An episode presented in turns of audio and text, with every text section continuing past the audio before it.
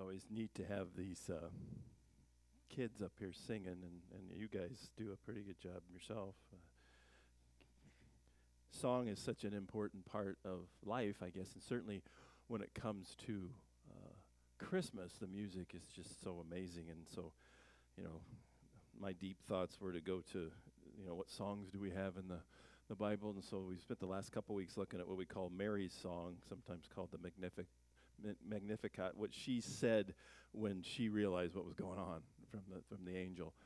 Um, and it, we talked about l- the last couple weeks about the, the true joy only comes from what the baby gives us, you know, and I think that's that's the point of her why she's so fired up and full of joy is because she realizes that she's being used by God, but for this wonderful purpose of bringing in this Messiah that has been we've been waiting for for hundreds and thousands of years, um, and the fact that the fear that that we have uh, will go away if we just focus on God for who He is, because. Uh, and seek Him.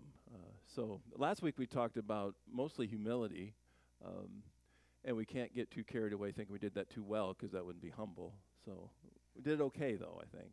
And really, the idea is that you you true humility comes when you focus on God. That's that's the when you focus on who God is, you really quickly become humble. And I think we, we hit that really hard in the idea that uh, the fulfillment of all the Old Testament covenants comes in Jesus, but he comes in kind of a humble way and but he doesn't he doesn't need to do that he could have come in a completely different i mean he could have come with fanfare and that's what most people were looking for that's what makes christmas so cool i think is he just comes it's just just when you think you got it figured out god does something different and this is what we see that the messiah comes as a baby um, you know humble and humble estate and we read all those things and we see you know how mary is chosen in nazareth a small town and you know people didn't probably know who she was. We do now.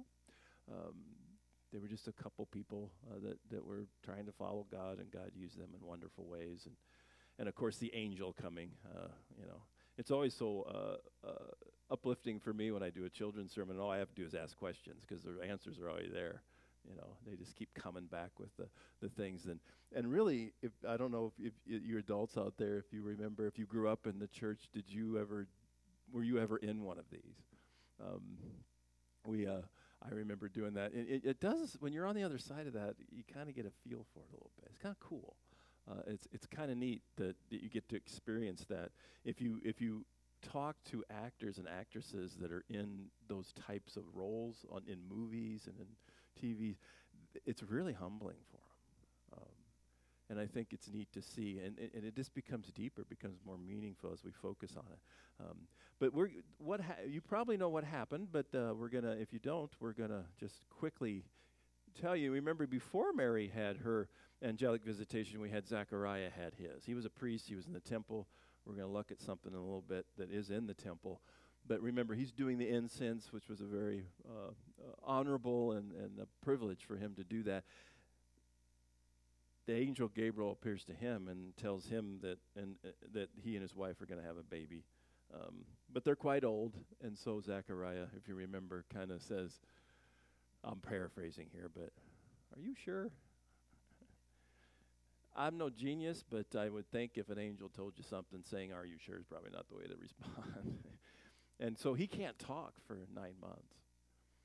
Um, we don't have any direct literature from this, but I wonder if Elizabeth liked that or not.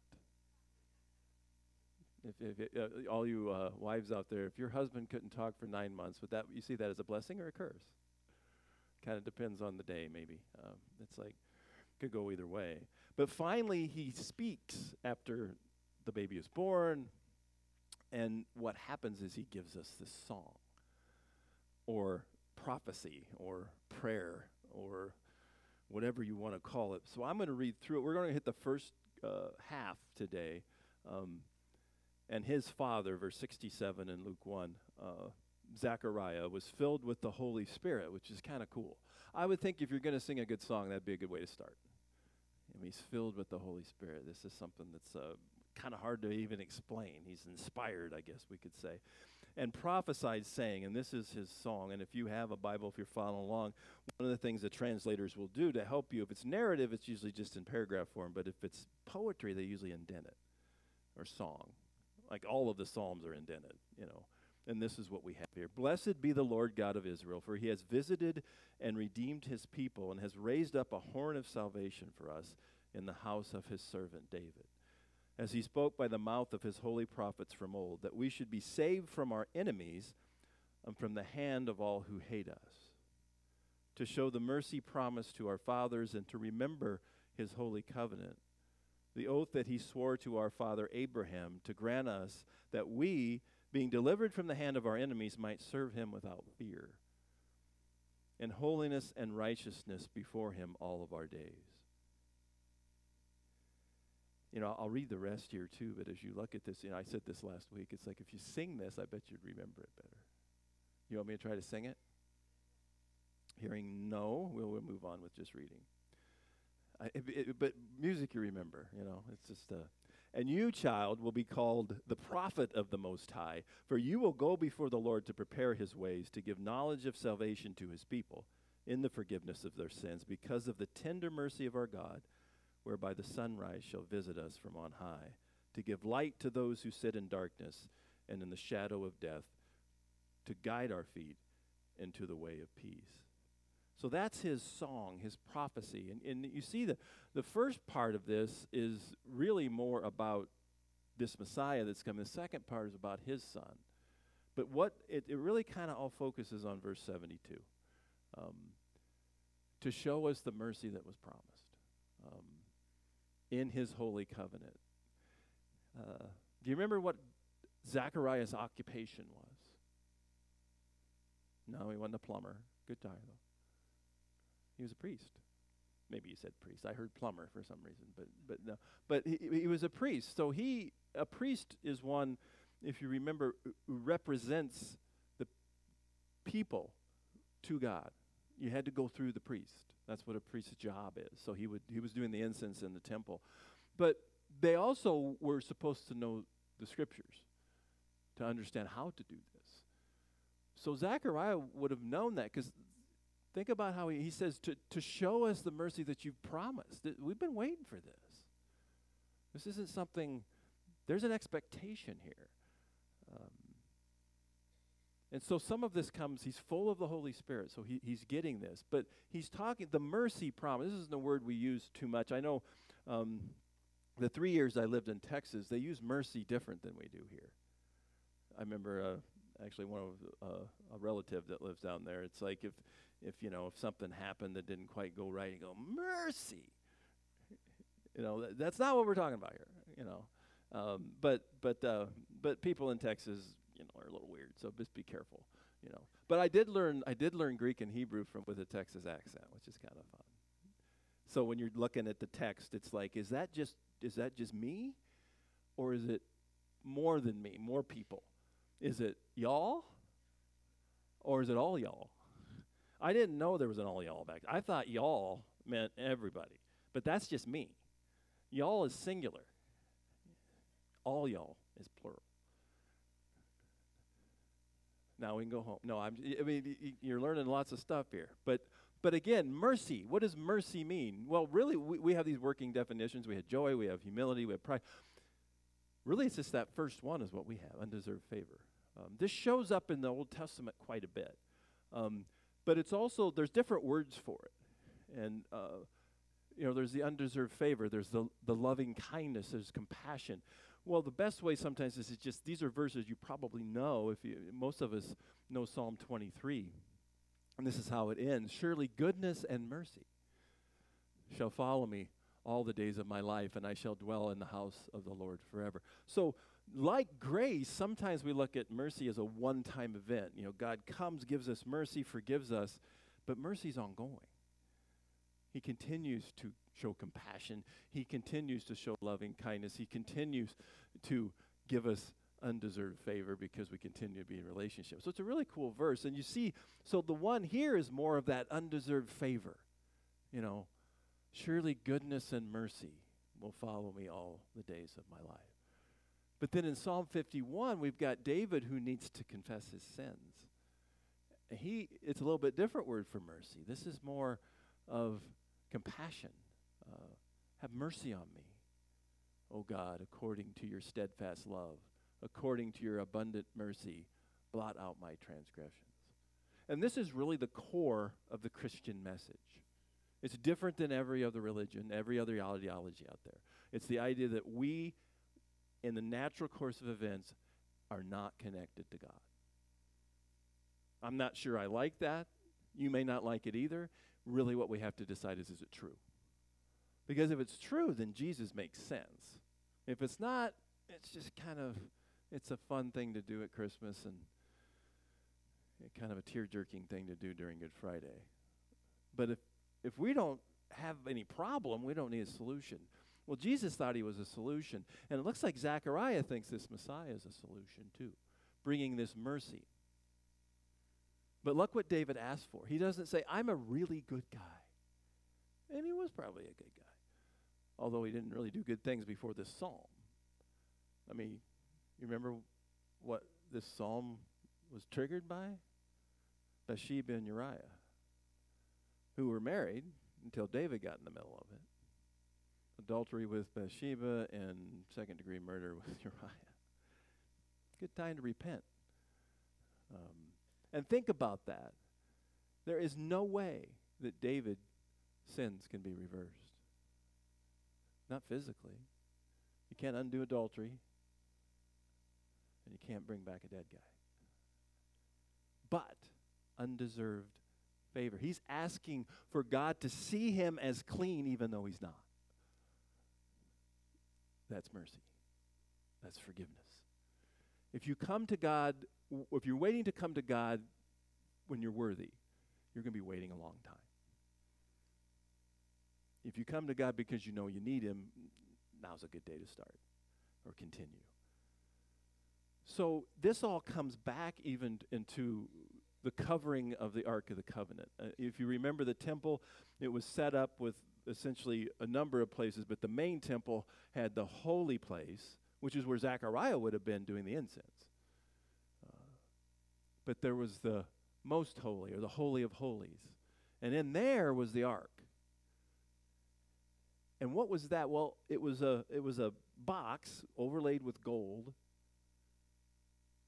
And it had some things to remember. Because remember, the temple was where the access came. That's how you, as the chosen people, that's how they had access. It was mercy. God, they didn't deserve it. Israel didn't deserve to be chosen. God loved them. That's why He chose them. I'm sure there's days He thought, why did I do that? and He does that with us too. Well, because He loves you. You know, He didn't love you because you're the best. He didn't love you because you know, you're the strongest or the prettiest or the whatever. He loves you because he's God and he created you. And so he wants that relationship. So what what happened here? They only went into that place, the high priest, one priest, one time a year. And you probably heard it Yom Kippur. Uh, Yom just is the day uh, the word for day in Hebrew. Kippur is is often translated atonement which has to do with mercy. Atonement means to give satisfaction to. Without atonement, you have no connection with God. With atonement, that connection is allowed. But mercy's in the background. So, what do you think they called the top of the Ark of the Covenant? It's called the mercy seat or the kaparet, you know, atonement seat is what this and this is an artist's rendition of what it might have looked like. It had the seraphim on it. It's gold. They had the poles. You couldn't touch it. Well, you could, but it didn't work out well. You can read about that. Uh, um, one dude touched it. didn't work out. Yeah. And I uh, that's a tough that's a, that's a rabbit trail. Let's see. We won't go down that rabbit trail. But it was where God had actually, you, you, are supposed to go with the poles. That's why the poles are there. Um, but what they did, the priest would come in and he'd sprinkle blood on it. There are days I'm glad I'm not Jewish. Now, there's no temple right now, but wouldn't that be odd, do you think? Yeah, let's go to worship. You want to come with? Sure, let's go. Is there a kids program? No, but they're going to sprinkle blood. I mean, it's just a, it's it's why? Well, you know, because blood has a significance. It's where the life is, and you you you sacrifice uh, an animal and use its blood as a substitute for your blood to atone for your sins. It's, it's ceremonial. You still had to repent. But this is what Zechariah grew up with. This is what, now he'd never seen it because he's not a high priest. But he believed that this made a difference. Every year, that's what Yom Kippur, every year you come forward and remind yourself that the only reason you have access to God is because of his mercy. So mercy's in the is there. And they knew that, and Zechariah knew. That's probably why he hits it so hard here. So think about it this way. I think this makes sense. Mercy is God's actions toward his true followers. If you say, I believe, I follow, I want what you can give me, I, I know I can't do this myself, then you get mercy, undeserved kindness, compassion, loving kindness, all that kind of stuff. Atonement or kippur is the result of that receiving the mercy. The mercy is God's action. The atonement is what results from that, that now all the sins are washed away. And he, he obliterates evil in our lives because of his power. I mean, we see some of God's power in the Old Testament, and you see a lot of God's power in the New. But the, the beauty of the gospel is that it has so much power. And don't underestimate that. You know, this baby has a lot of power. yeah, I know he grew up. so ultimately, we have to ask who accomplishes this for God's true followers? How does this work? Who's going to do this? At this time, they don't know. We got to move ourselves back chronologically. Jesus hasn't been born yet. The Holy Spirit's put, it, put Jesus in Mary's womb, but he hadn't been born yet. But he says in verse 69, it starts out that way. His servant David, this was the messianic idea. They're out of the line of David, there's going to come somebody that's going to do this for us. And then he uses that, and we talked about this, you know, different languages use different things. You know, when I think of horn, I usually think it's the end of the quarter. Brr, they're always so loud. You ever notice that? Uh, but what does horn mean here? You know, he has raised up a horn of salvation. Horn is, you think about a, a, a animal that has horns, it's strength. That's, it's just a metaphor for strength. So, what is he talking about? Well, Paul kind of hits this hard, and I think we underestimate this, maybe even more at Christmas than any other time. For I am not ashamed of the gospel, the good news of Jesus, for it is the power of God for salvation to everyone who believes, to the Jew first and also to the Greek. So within this idea of mercy, once you accept the mercy, the grace, and get in relationship with Him and have your sins atoned for, think of the power that that does. Everything you've ever done no longer is accounted against you. I mean, if you really let your mind set on that, that's really good news, isn't it? I mean, if I could tell you that you can have a connection with God where He's going to look at you like one of His children. He's going to look at you and, and you didn't do anything wrong. He's going to look at you and see, oh, this looks like Jesus' actions. That's power, isn't it? You know, we think evil has so much power. I always like when, you know, they're always tough texts for, for, for people sometimes, but when, when Jesus is, is healing someone, when, when we've been go, if you haven't, don't come here, we, we've been going through Mark, and we kind of stopped to do these this series here, but it's just the power is it's just always cool. I mean, he's always, you know, I always said Jesus is the smartest person who ever lived. But this is God incarnate. It's just so interesting. You know, there's a demon possessed man that comes. And it's not like he's like, well, where's the, what, what do I have to say? And, you know, do I have to really get this out? He's just like, you go. And he, it's gone. That's what evil, that's how much evil power has over God. None. it just obliterates. And I, and I look around, and all of us who we know that we know that we fall short, but it's just that's what mercy is. Don't underestimate the power of the gospel. The power of the gospel. I mean, sometimes, what do you mean by that? The power of the fact that Jesus came to get us in right relationship with Him. But we all know it's not cheap, right? It's not just, well, thanks. Where do I get that? Where do I get that little bit of power? And then now no longer am I, does God not like me and I don't, I'm not against him. It's like, you know,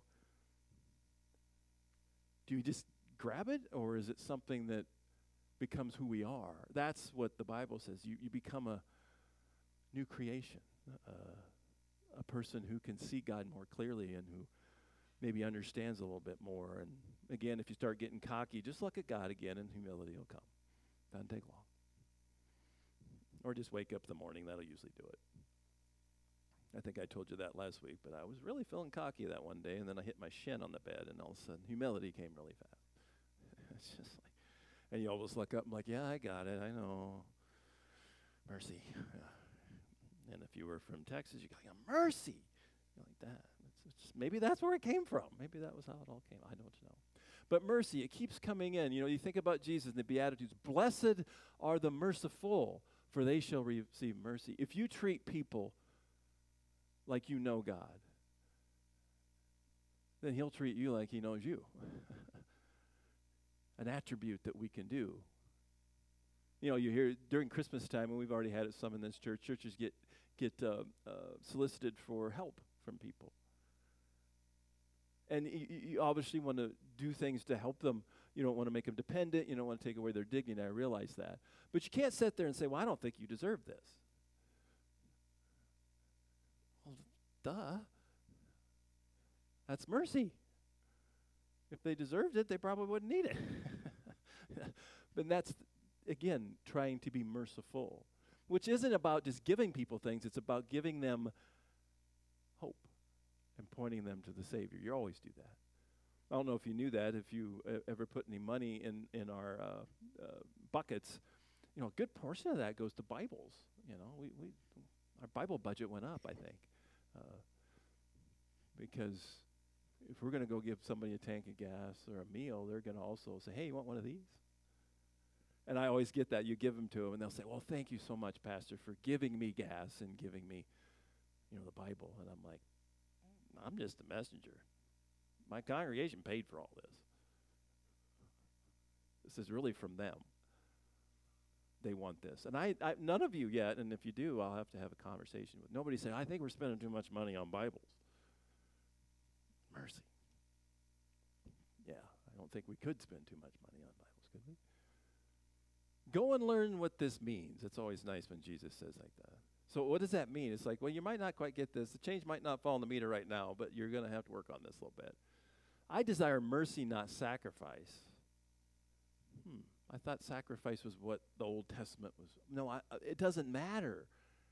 I desire mercy, not sacrifice. That's out of Hosea chapter 6. Hosea is really ticked off at the Israelites. Well, really, because God is. Why? Because they're, they're sacrificing, they're going in, they're doing the blood thing, they're doing all the, going through the motions, but their heart's not in. They're not treating people with mercy. They're not blessed because they're not acting like God wanted them to. For I have come not to call the righteous, but sinners. I came to call the people who realized that before a holy God, you have a problem, and I'm the solution. It's really cool.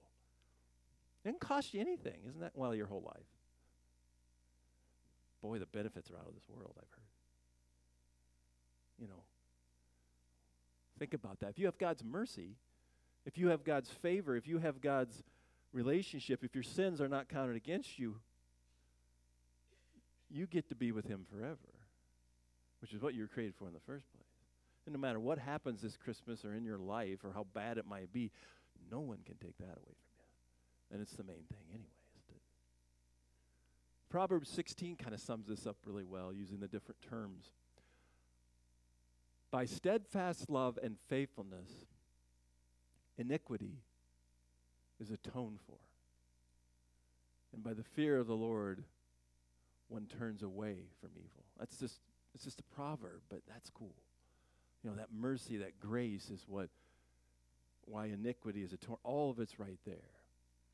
And how does Zechariah know this? How does he know all this stuff? I mean, it's a good song. I'm sure it hits top 40. Well, the music, you know, sometimes. I grew up in the late 70s and early 80s, and there was some good music. In fact, I don't know if anybody's got close to that. I mean, who else could you know, do as good as the Bee Gees? You know, I'm not kidding. I don't know why you laugh. Some really good music, but there's some really bad music. True. But I think this is pretty good music, right? Well, how did he know this? What's probably short, shown in verse seven.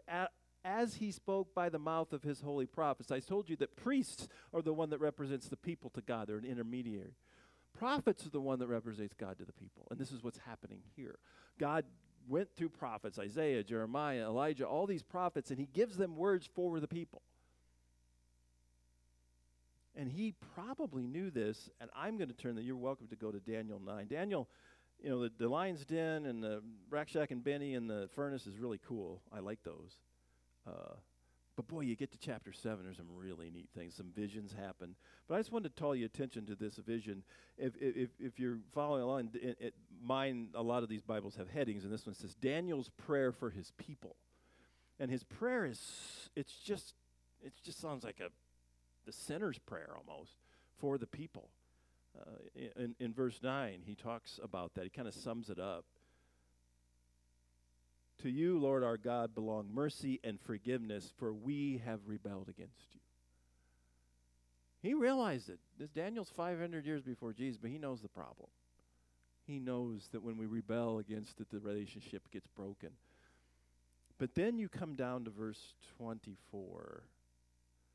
After, ironically, I didn't think about that, but in verse 20, you know who shows up? I'll, I'll give you a hint.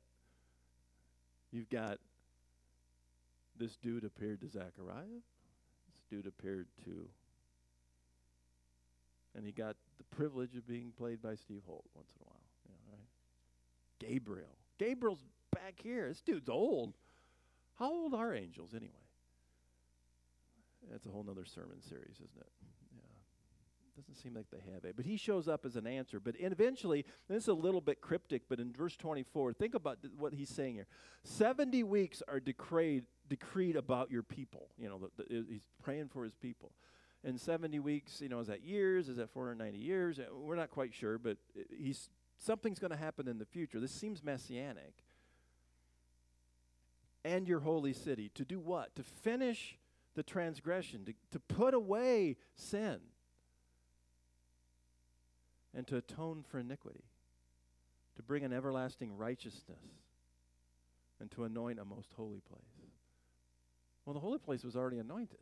Something's different going on here, isn't it? You know, we get that, and it happened. We know that. We're going through Mark. We see it seems like Jesus is saying you need A, and everybody else thinks they need B. He's saying you need salvation. You need connection with God, and everybody else. Yeah, but the Romans are really annoying. But way back in the prophets, it's already your problem is your sin. You know, Jesus probably put it best. What does it profit you to gain the whole world and lose your soul? We got to watch out for that in America. And I'm not saying, well, I hope your Christmas really, really is terrible because then you'll focus on Jesus more. And that's not my point. I hope your Christmas is really, really good and you'll still focus on Jesus. If, if we could do that, boy, that would be cool, right? How's that in the Psalms? Delight yourself in the Lord, and He will give you the desires of your heart. Wouldn't it be cool if the thing you really wanted for Christmas is the thing God wanted for you too? That's a good prayer, right, for each one of us. And I wasn't thinking about that either. I didn't really want what God wanted. I want what I want, right? Isn't that way we usually do it? But this is so clear and so he gets this. Maybe he's looking at Daniel when he's singing this song. I don't know. He probably knew some of that. But we also know he's filled with the Holy Spirit, which is quite helpful. But notice how this works. And this is in our culture. Be careful in Christian culture. Don't think because you become a Christian, God's just going to tell you what to do every five minutes. and I'll, I, this is going to sound a little bit flippant, but I'm going to say it anyway. I think if God, if you say to God, why won't you just tell me what to do? I don't want to read all this stuff. I don't want to work at it. I think God would say, grow up. Stand up like a man, stand up like a woman. Do what I told you to do. Put some time into this. Think about your relationships that are important to you right now in your life. Do they go better or worse when you work at them? When you really try to show love for the other person? Well, that's the way your relationship with God's going to be. And you're all here doing it. You're coming as a response. I know some of you come to see the kids, and thank you. That is cool. And that's a good reason, too, right? That's a good reason to be here because you wanted to see people that you love, really short people that you love. That's good. That's not a bad thing. That's a good thing. But again, sometimes we have to work at it, and that's okay. Because uh, I think in life, the most important things take, take some effort. And relationships take effort. And that's what God was. If you love me, keep my commandments. If you love me, produce fruits keep in keeping with repentance. If you love me, show people that you want to be like me. So, end result comes in verse 75, and we'll finish up uh, with this. The idea of righteousness. He says that that in holiness and righteousness before him all of our days. So we get to be set apart for him. We get to be seen as someone who who is no longer a sinner. That's not a term in the Bible for someone who believes. Blessed are those who hunger and thirst for righteousness, for they will be satisfied. If you're looking for truth, if you're looking for something that the most important thing in your life, this is where you'll find it. This is the only water that will quench your thirst and give you eternal life. In Romans 3, it, it gets summed up pretty well. But now the righteousness of God has been revealed apart from the law, although the law and the prophets bear witness to it. It's almost what Zechariah is saying. It's in there. The righteousness of God through faith in Jesus Christ for all who believe, for there is no distinction. For all have sinned and fall short of the glory. Everybody has a problem. But we are justified by his grace or mercy as a gift through the redemption that is in Christ Jesus. That's good verses. It kind of sums up what he's saying. And we see here in this song, and then we'll hit the second half next week, the beginning of this. Zechariah understands that all of this fulfillment's starting to happen. And he seems to, I bet he's really excited here. I bet he's singing this in a really high key. He's really fired up about what this is going to be. And so for you, I mean, you know, we one thing I've learned in life is you cannot manufacture emotion very easily, can you? But when you get closer to people you love and you get closer to the God that wants to love you, a sudden emotion will come. I mean, I'm sure when you sing these songs, we'll sing this last one, when you saw these kids so much wanting to focus on their faith in Christ, that gets a little emotion in a good way, doesn't it? The emotion will come. But the truth is always there. If we just continue to focus on the one, the only one that is the solution to our problem. Let us pray. Father, it's hard to maybe even imagine what it must have felt like for Zechariah when he you opened his mouth and the first thing he did was praise you and focus on your son. I mean, what a wonderful, wonderful song that we get to see. Uh, for each one here, uh, Christmas is coming fast. Um, I thank you for each one of them. They're coming here, they, they're responding to your revelation, to your love. Um, help them just know that. Uh, that no matter what is going on in their life and how they feel, that you are there for them. You are the light. You are what they've been looking for. Help them know that. Help, help them want to, to cultivate that. And may they have the emotion to know that this is the real and right thing because it's focused on the one that came in a manger so many years ago, Jesus our Lord.